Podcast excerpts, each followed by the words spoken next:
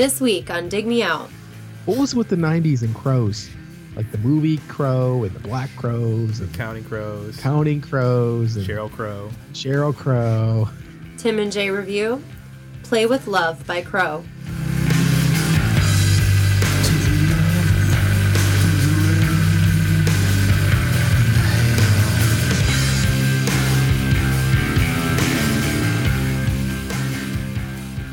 And welcome to another episode of Dig Me Out. I'm your host Tim Minichi, and joining me as always, my trusty, reliable co-host, Jason Siak. Jason, Jay, you're like the uh, you're like the K car of, uh, of hosts. Oh, jeez. I was afraid you were going to say Steed, but then you said K car. That's it. Oh, boy. I, I probably should go with Volvo. You're like the Volvo of hosts. Reliable. K car. You could rebadge me as anything. Yeah. He's a Renault. He's a Chrysler. He's a Dodge. He's a Plymouth. He's a Plymouth. He's an AMC Eagle. There you go. I, I'd like to be an AMC Eagle. You know, it occurred to me uh, to completely derail this whole podcast. I forgot the fact that Chrysler had bought Jeep. That Jeep just doesn't wasn't always a part of Chrysler, Yeah. but they were their own separate. Yeah, they were their own separate company. Chrysler got a hold of them, and they are what they are now. But that Yeah, happened they- with the, that happened with a number of companies, uh, car companies. I was doing some reading over the weekend, uh, history of auto manufacturers and whatnot, and uh, forgot, you know, Pontiac started out as an independent car company, not as a part of GM. Right. Somebody just wrote, uh, who was it? Investment company. Just wrote something apparently about uh, they foresee a, a, another huge consolidation in auto manufacturers coming soon. So even more of what you're talking about. Yeah, that I don't know. I'm not sure how much I buy into or where they're going with that, but uh, could happen again, I guess. Yeah. Let's get this back on track. Let's get to our requested review that we have this week Requested, Requested review. review. From a car enthusiast. How about tying that together? Mr. Gavin Reed in Australia. Oh, yeah. He uh, he is fond of the uh, motorized vehicle as we are, and he's also fond of a band called Crow and their 1998 album Play with Love.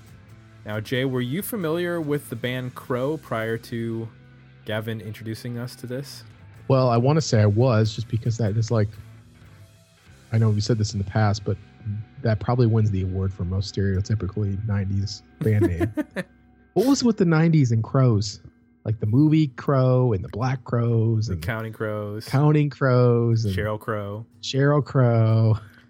Was there some more crows? Uh, there Um, probably were. So yeah, I feel like I I've heard of this band, but no, I, I really haven't. Well, there's there's probably a reason why, which is because there's almost no information on this band. Uh, if you go to Amazon.com and you look up their album, they have zero reviews on Amazon.com, which is almost impossible to do. Oh wow. Yeah, uh, they don't have a page on AllMusic.com. They don't exist on AllMusic.com. Huh. That's hard to do. They have a small Wikipedia page, which is where I pulled most of the information uh, about them off of, and I couldn't find really any reviews of this record. I found like the re- the record label that released it was a small indie in Australia, and like one or two brief mentions. But and when you try to Google crow, believe it or not, uh, you come up with a lot of information about crows. Right. Yeah. And then when you add Play with Love, the name of the album, or even the year of its release, 1998, you still really don't get any information. So this might be up there with one of the top five most obscure and um, least uh, internet friendly band names that we have encountered. So there you go. But I did find out some information, Jay. Yeah, let's piece this together. And I can uh, put it together in the history of the band. History of the band. The band was founded in 1986 in Sydney, Australia, by Peter Fenton on guitars and vocals, Peter's brother John on drums, and Peter Archer on lead guitar. So you have two Peters Why weren't they called the Peters? Yeah, that's a good question.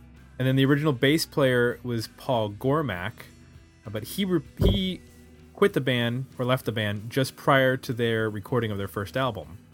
So their first album was actually called uh, My Kind of Pain. It was released in 1993. It was recorded in 1992 in Chicago, Illinois, with Steve Albini, and it was Okay. released.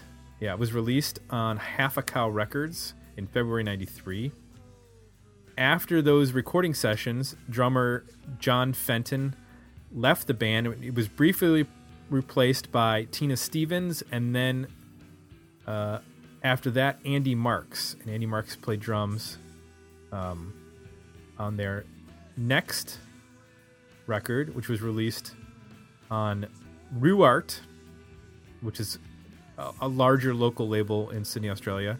It was uh, 1995. Liloing, Liloing was the name of the album. At that point, Andy Marks, the drummer, left the band. He was replaced by Richard Andrew. Also, uh, the following year, excuse me, the following year, Peter Archer, founding uh, member, lead guitarist, left the band and moved to Melbourne to start a family and pursue his own songwriting career. The band filled in his position with two people, uh, Chris Abrams and Michael Christie, both on keyboards. And they appear on the album, which we're reviewing, Play with Love, which was released in 1998. The band separated shortly after that. However, in early 2000, they started rehearsing again for some shows. And in June of 2010, they released their album Arcane on Non Zero Records. And, it re- and that album features all four original members Peter Archer on guitar and vocals, Peter Fenton on guitar and vocals, Jim Wolf on bass, and, well, second bass player, Jim Wolf, and then John Fenton on drums. And they're still, I guess, randomly playing shows. And then they also, uh, some of the members have side projects that they work on as well. So, minute, so how could a band that's been around that long and still be active have nothing? well, for this internet? for this particular album, I could not find any information. Uh, okay. But also, when I looked them up just in general on All Music, there was basically nothing there. It, being that they work with Steve Albini, you would think that would make it impossible. Yeah, you think Some- just by working with him, you automatically get a page on on All Music. But Yeah, I mean, for God's sake, our band has a page on All Music. right. It's horribly wrong, but it's there. Yeah. It's lots of misinformation. Uh, but what are you gonna do? So, if you want to suggest an album for us to review, feel free to visit our request review page at digmeoutpodcast.com. If your album is obscure, please feel free to send us some information along with that album or that request. We did get some Facebook feedback, and it was, in fact, from Gavin Reed. He said, Really looking forward to this. These guys went pretty much undiscovered, and I think they are back together. Probably only one song getting picked up on the radio from being huge, or at least seminal. I don't remember the album cover being so menacing. Um, I don't know if the album cover is menacing per se, but it has a, a darkness to it. We'll get into the sense of darkness or menacing as we get into this record. Let's do a uh, what I liked, what I didn't like about this record, Jay. Uh, I'm gonna start out with you. Tell me one thing. What was your What was the first thing that you liked when you listened to this record? Bass tone, Yeah, track one, really cool, like grindy kind of bass, but also very melodic. At least for Mhm. that track. Um, I just, and overall, I liked the sound of the band. I like the combination of instruments for the most part. Um, heavy effects on the guitars and a lot of delay, so they're a little bit more distant and atmospheric. But you know, the bass would typically have this tone through most of the record. Sometimes it would get a little bit cleaner. So I mean, just sonically, I, I was I was drawn into the band pretty quickly. I'm gonna agree with you there. That that the bass tone that opens up on a, a, a broken machine, along with the like, there's some cool synth stuff that goes on, reminded me a lot of, and this is gonna come up often, a lot of Girls Against Boys. Yeah. Um, even the way he sings reminds me of that band. Um, just has that like sort of dark, gravelly, um, deep. Uh, I think you referred to um, when we were going to the through the Girls Against Boys album, um, sort of a drunken lounge singer, sort of, Yeah. uh, or maybe that was me. I don't remember, but it, it has that. It's in that same sort of space, um, and it's this song in particular. There's a couple other songs that really get into that same space as well, but this song in particular reminded me a lot of that band and that sort of evil darkness. Uh, that sounds. It's like the uh, soundtrack. I think you said. I know what you said. You said it was like soundtrack for the apocalypse. That's what it was. Okay. Take that. Yeah, you can take that. Yeah, I, th- I, that band came to mind quite a bit. I think they're potential could be could be uh, you know potentially a more melodic version of that band, I guess, Mhm. or a mo- more melodic take on that style of, of of rock. I think there's times where the vocal uh, goes in some other directions on the record Yep. um, to varying levels of success. Um, sometimes I like it, and sometimes not so much. I, I guess I, I do like when he is more vocally pronounced and sort of upfront, or in the case of like Broken Machine, where it's you know there's there's a melody there and it's in there, but it's not like so ridiculously distant or affected that you can't even tell what's going on. Which there's a couple tracks where that happens. Let me give you one of the things that I liked about this band. You know, uh, when I talked about the sort of the history of the band, uh, I mentioned that um, the original guitar player Peter Archer had left, and they added two keyboard players, Chris Abrams and Michael Christie. And I think that you know I don't know what those earlier albums sound like, and I don't know if there's just a lack of keyboards on those records, and if it was more guitar driven or whatnot. I can only go based on this record, but I, I like what they add, what they bring. They're using a lot of different sounds. Sometimes there's like an organ, like I mentioned in the first track. There's this kind of cool synth part going on. Um, there's some very uh, orchestral sounding piano parts where they like sweep up and down the uh, the keyboard in sort of dramatic ways. There's a lot of cool little parts that aren't necessarily in the forefront, but you can hear them sort of mixed into the background, whether it's a like a Hammond organ sound or a uh, some sort of synth or or whatever. But they always add like some interesting textures to the tracks that um, I think if this band, I think if you took those out and you did it with another guitar, it might sound I don't know a little more generic. I think I think them adding those keyboard parts makes makes it sound a little more distinct.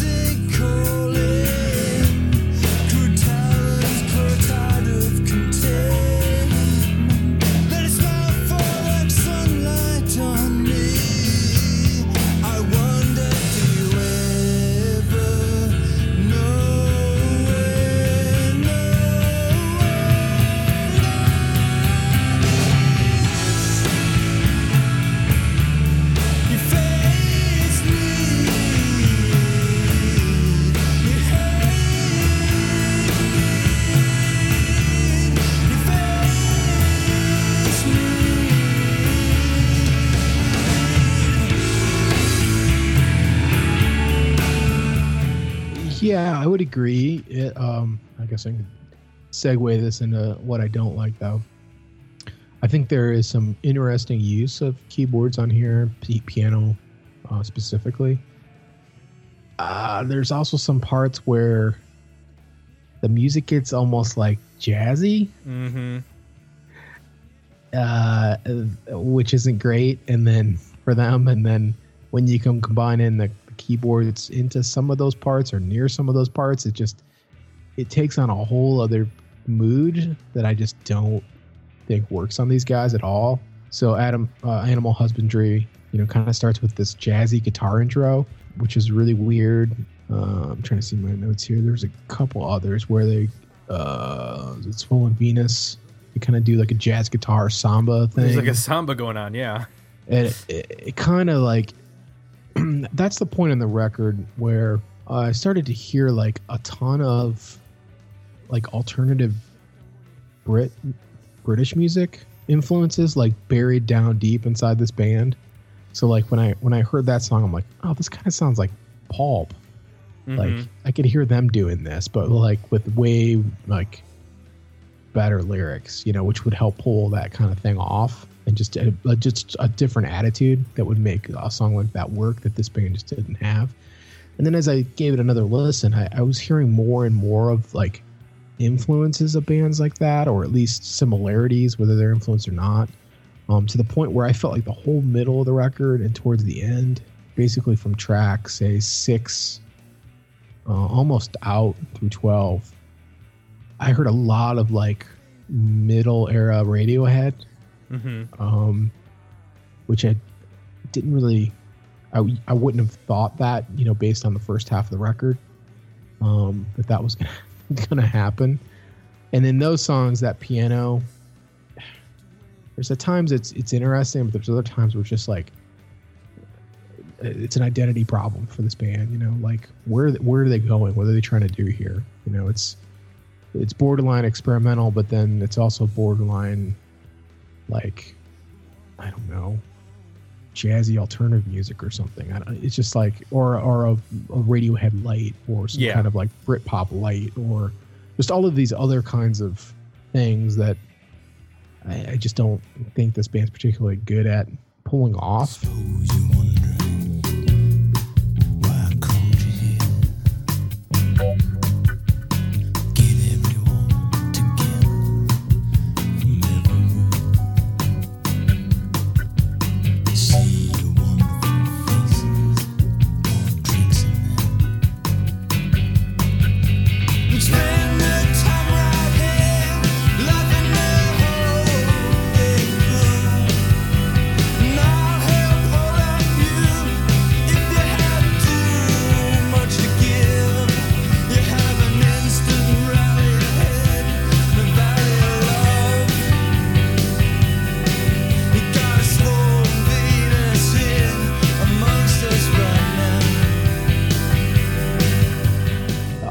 Struggle with that that aspect of the band and in general the keyboard things. I think that there's times I agree where it's it's totally a unique element and makes them sound different and can do some pretty cool stuff. And then there's other parts where it just adds to the already confusing identity what this band's trying to be.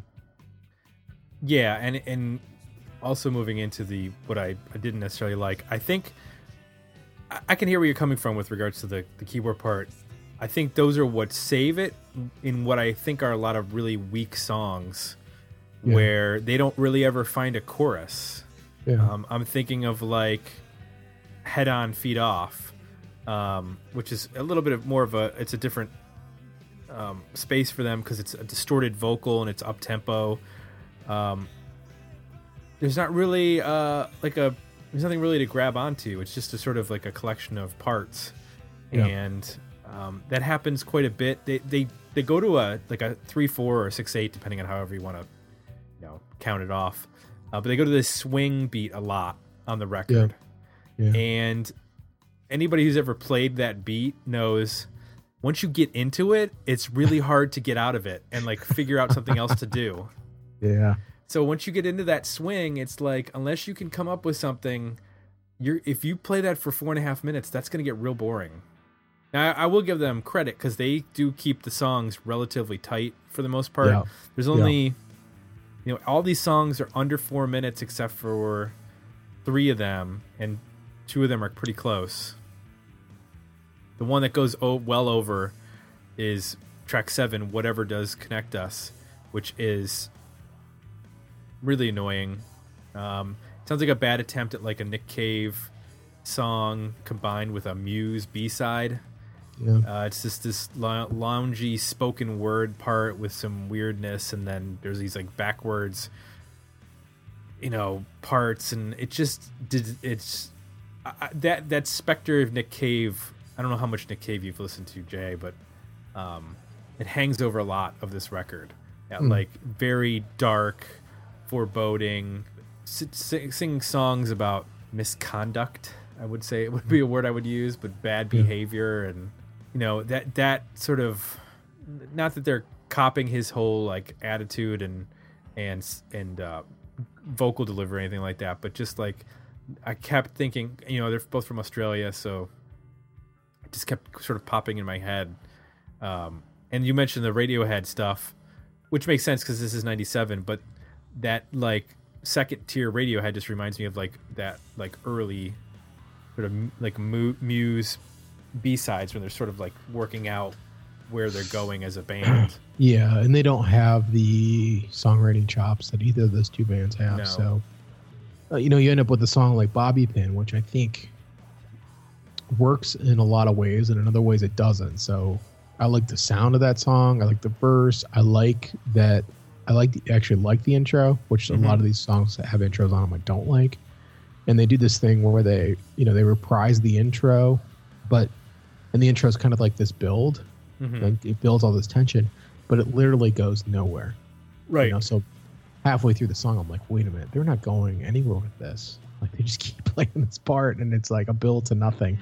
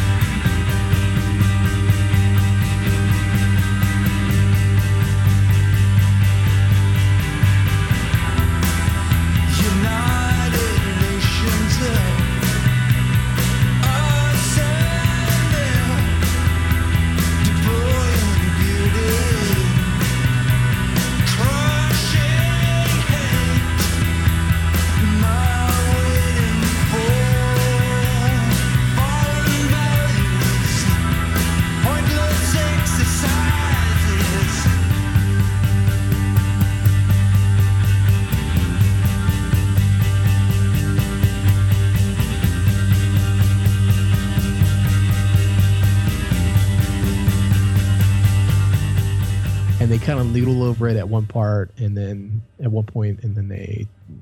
I think what you were saying about the swing thing, like they don't know how to get out of it. Like they create a part in uh, with a particular kind of dynamic that they just don't know how to, from a songwriting standpoint, pivot out of. You hear it in uh, press on "Let Go."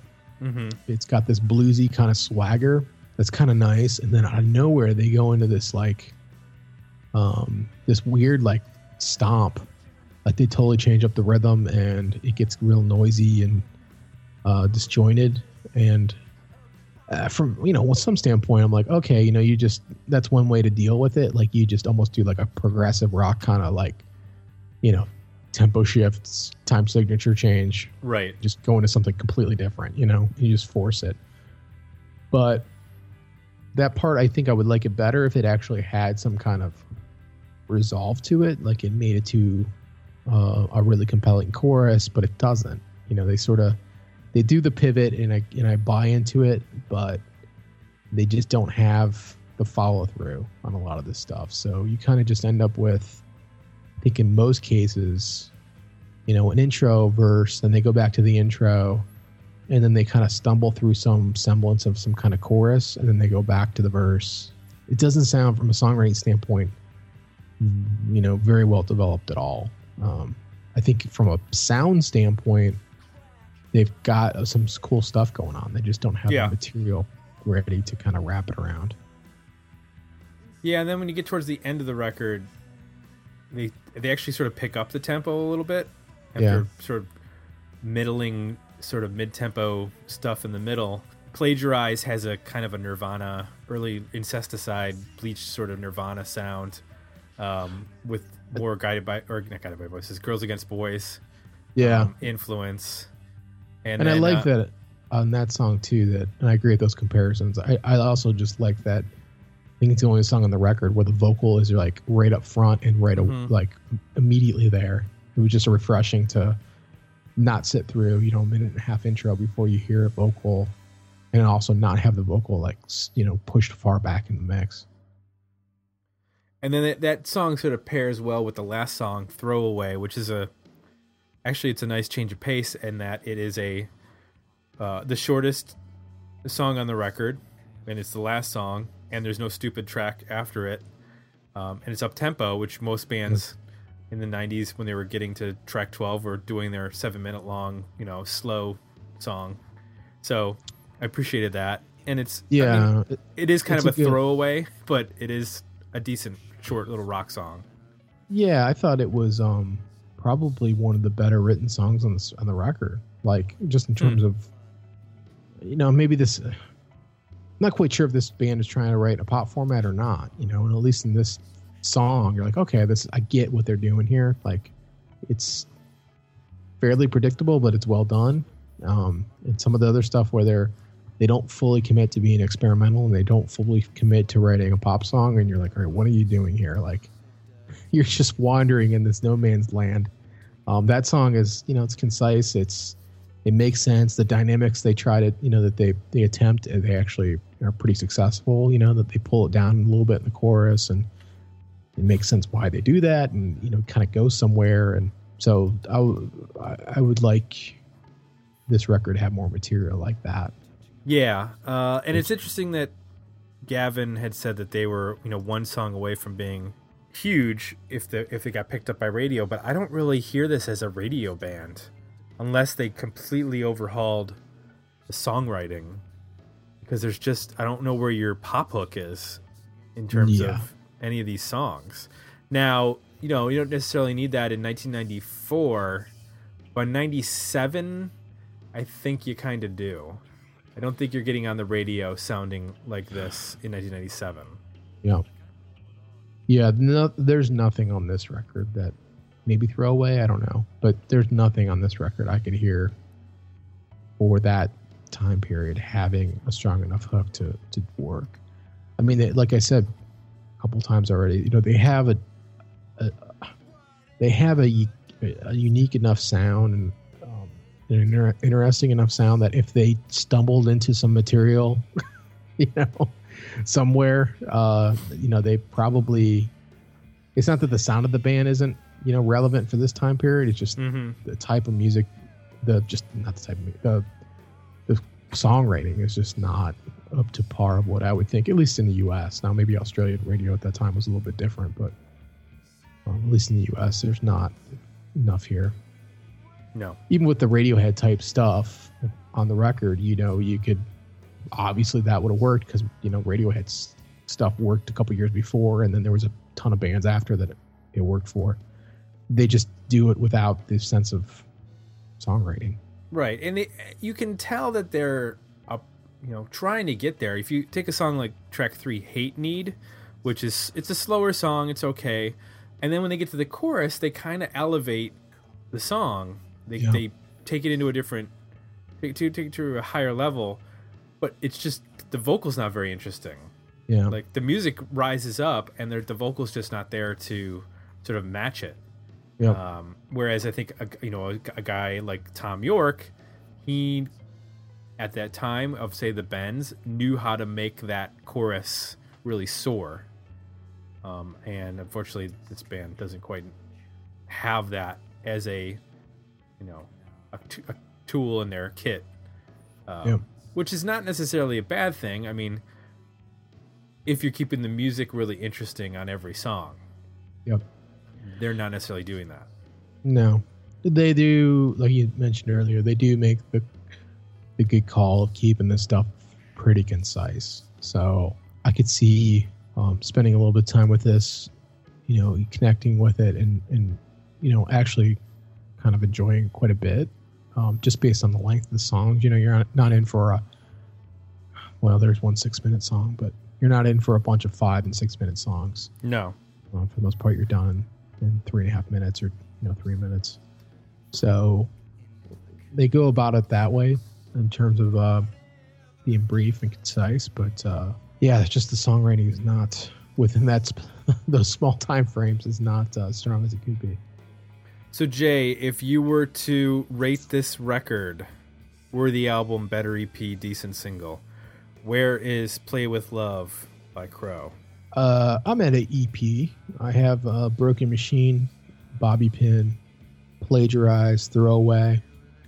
Um, I could probably throw on something like press on, let go, and uh, you know, I, I tend to like the stuff that uh, was more in the vein of, I guess, uh, girls against boys, and yeah, I like a little bit of the, you know, the Radiohead melodrama, but uh, just when they touch on it, like combining that with the girls against boys is kind of an interesting, you know, mix to Yeah. go about trying to pull off. So, uh, yeah, I'm in about four or five songs. Yeah, I'm I'm about there with you. I'm at three strong songs, and then I could probably uh, add one or two more as uh, you know towards the end of that EP. But uh, a worthy album, I I cannot abide. So we're gonna have to go with uh, an EP here. Unfortunately, Gavin's that might break Gavin's streak. I think we had quite a few records that we uh, we really liked in terms of giving a worthy. Uh, worthy album too. So we'll have to uh, have to come back with a with a sure winner next time. Everybody Uh, strikes out every now and then. It's true. This one this is more of a foul tip. Uh, this is this is a uh, one that it has some potential. It has some elements, not quite as cohesive or as um, doesn't come together. Let's put it that way. Doesn't come together the way it should.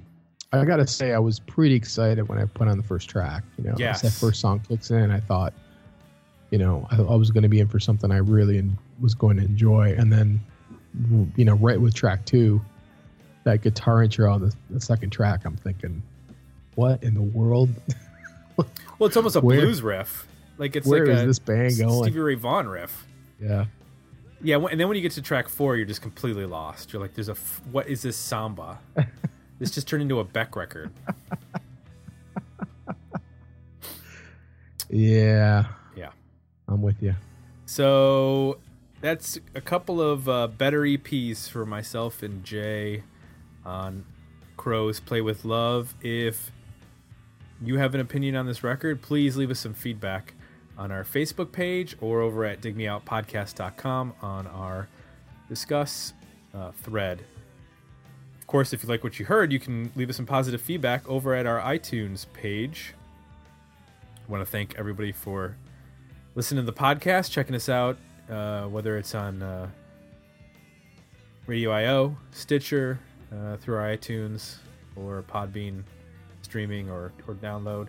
We uh, greatly appreciate it and want to recommend that you uh, head on over to digmeoutpodcast.com for our weekly uh, posts that you can enjoy, our news of the week, our previews, and what do we call them on uh, uh, pre- preview Friday previews and um, the Monday videos of the bands that we're going to be reviewing. So I don't even remember if th- this one is either a live. Uh, this has got to be a live performance. I don't. I can't think. I can't remember if this band actually had a, a video to go along with this with this record. But, sometimes the live videos are even better than the videos. If you get a little time capsule from the late or mid '90s of these bands, which is pretty interesting. So uh, I think that's it. We are out. We'll be back again next week with a very special episode. You'll have to tune in to find out what that's going to be about. Of Dig Me Out.